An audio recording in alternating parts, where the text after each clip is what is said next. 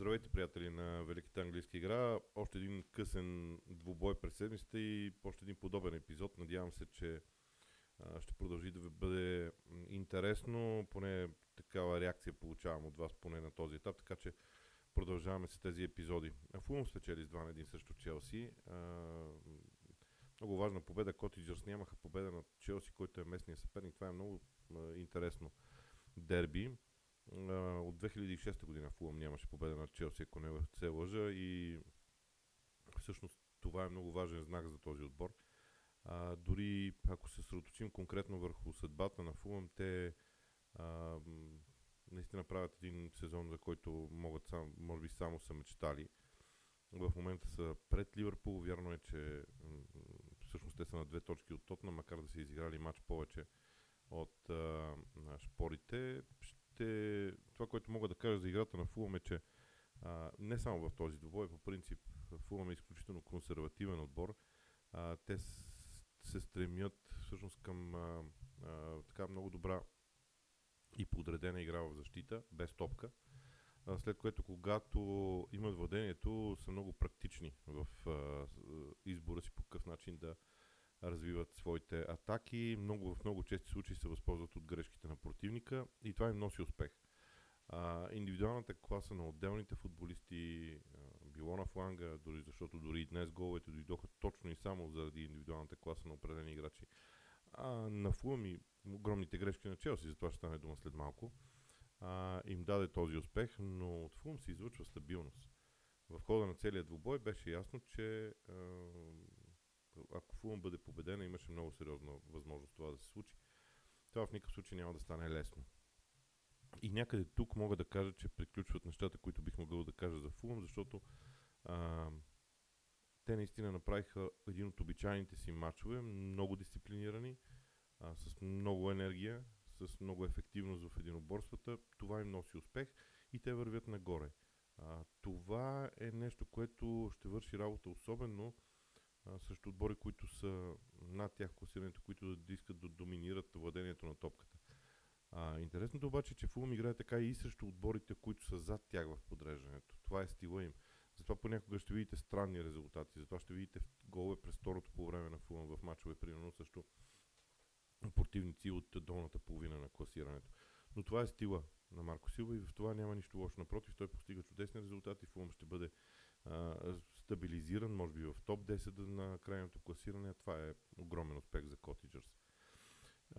колкото до Челси, има много неща да се кажат за Челси. Но нека първо да разгледаме матчовете, матча като разбой, а защото в първите 20 минути, първите 22-3 минути беше, видяхме, и изобщо аз смятам, че целият матч, видяхме най-добрия футбол, който Челси играл от доста време насам. Говоря за подаванията, говоря за позиционирането на играчите преди да започнат подаванията и разиграването на топката от страна на Челси. Това, което беше много интересно е комуникацията или връзката между Жоал Феликс а, от, една, от една страна и а, от друга страна Мейсън Маунт и а, Кай Хаверц. Да не, говорим, да не говорим, че в добавка Дени Закария а, беше също изключително енергичен. Тук съм объркал надписа, виждам в а, днешният а, ден, така че сега ще го поправя, за което моля да ме, да ме извините. Да, така е. Но, продължавам за Челси. А, начина по който Челси имаше буквално шестима полузащитници, включително Жуал Феликс, който беше доста по-свободна роля, направи така, че да има винаги ъгъл за подаване на топката от тримата централни защитници напред. А, това беше много впечатляващо и Челси създаде шансове. Мисля, че имаха през първото по време 14 удара. Това е втория най-добър резултат за сезона от страна на играчите на Челси по отношение на отправени удари към противниковата врата. 1,50 очаквани голове да не вкараха. Това е ясно, но имаха а, и бяха намерили начина по който този отбор да действа, начина по който този отбор да играе и това в някакъв а, момент няма начин да не даде принципно резултати в бъдеще време. Головете на Фулъм обаче. В рамките на може би минута, минута и малко, видяхме изключително груба грешка на Тревор Чалаба. Сега много хора наричат непредизвикан, аз не обичам тази дума, защото тя идва от тениса, но всъщност топката беше идва от въздуха, Тревор Чалаба трябва да е спре и да отиграе. Той бърка елементарно, Фулъм мудре града. А, веднага след това а, Луис Хол на фланга, когато трябва да се изнесе топката, първото подаване от началото на всяка една атака на Челси, е много важно да бъде точно и да бъде напред. А, Луис Хол бърка с подаването, следва центриране и тогава отново а, Тревор Чалба не избива топката както трябва, за да попадне тя в голмайстера Уилян. Когато направиш няколко подобни индивидуални грешки, плащаш цената, няма как. А, втория гол на Фулъм. това центриране, което лети 35 метра примерно, а, има, има двама души, които са абсолютно виновни. Първият е Кепа, който трябва да излезе, да лови тази топка и да приключим изобщо, да, да забравим, че имало такова положение. И второ, Чалба не може да пусне по този начин Винисиус да се окаже на абсолютно чиста позиция, за да вкара с глава най-лесния гол едва ли не, който вероятно е вкарвал изобщо. Това са много тежки индивидуални грешки. Като добавим, че в средата на терена, примерно, Матео Ковачич правеше индивидуални грешки с подаване на топката, това наистина е страшно много. И това е нещо, което те първо ще трябва да видим как ще се развива защото, и как ще се развие в бъдеще, а, защото пречи страшно много на Челси.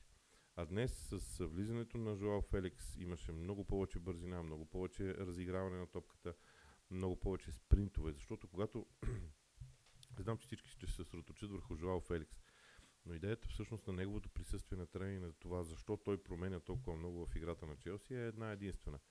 Той прави спринтове спринтове зад гърба на защитата, за да получи евентуално топката. Когато няма получава топката, той отнема от вниманието на бранителите. Има друг футболист на Челси, който пък може да получи топката обратно. Кай Хаверц, когато направи такъв спринт, топката отива до Жоао Феликс.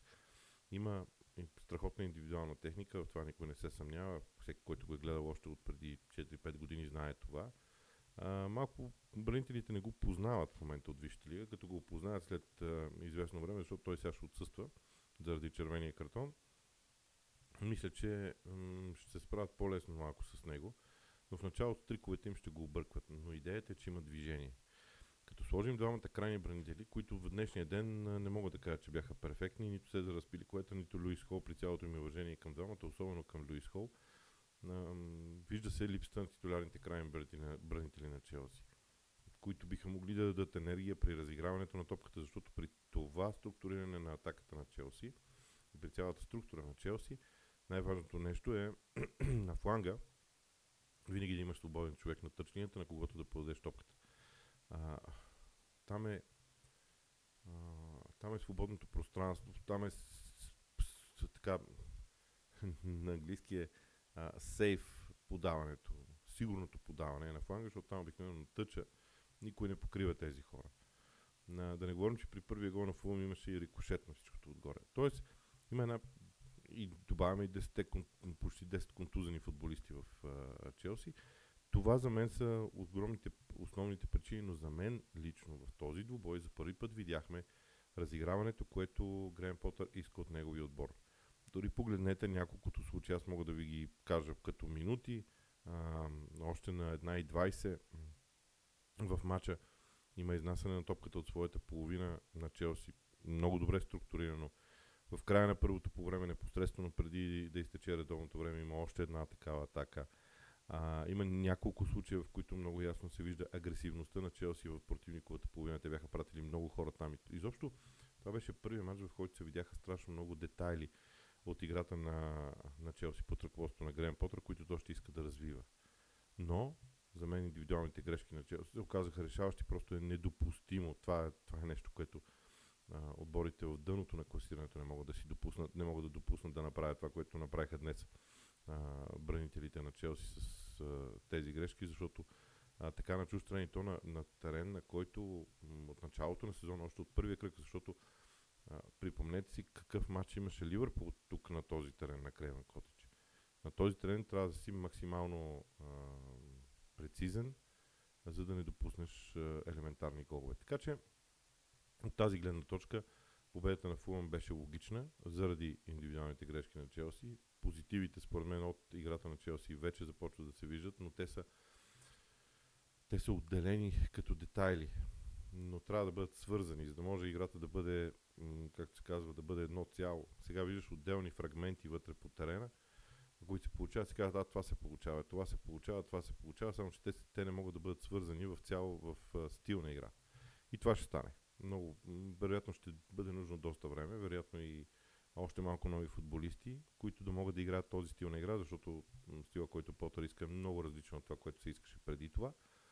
В Челси не казвам дали е по-добро или по-лошо, но много по-различно със сигурност. А, така че ще трябва да мине доста време в тези моменти. Матчът с Кристал Палас на Станфорд Бридж ще е много интересен.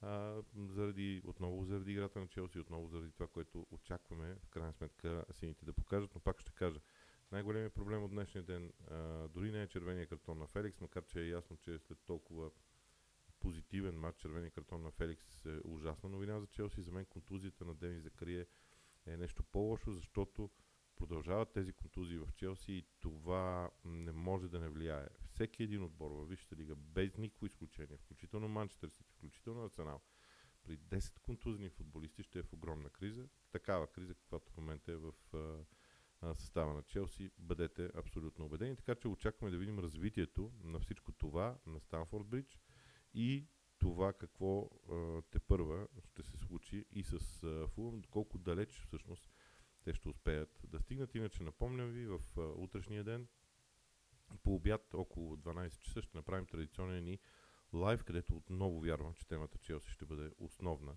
в а, разговорите.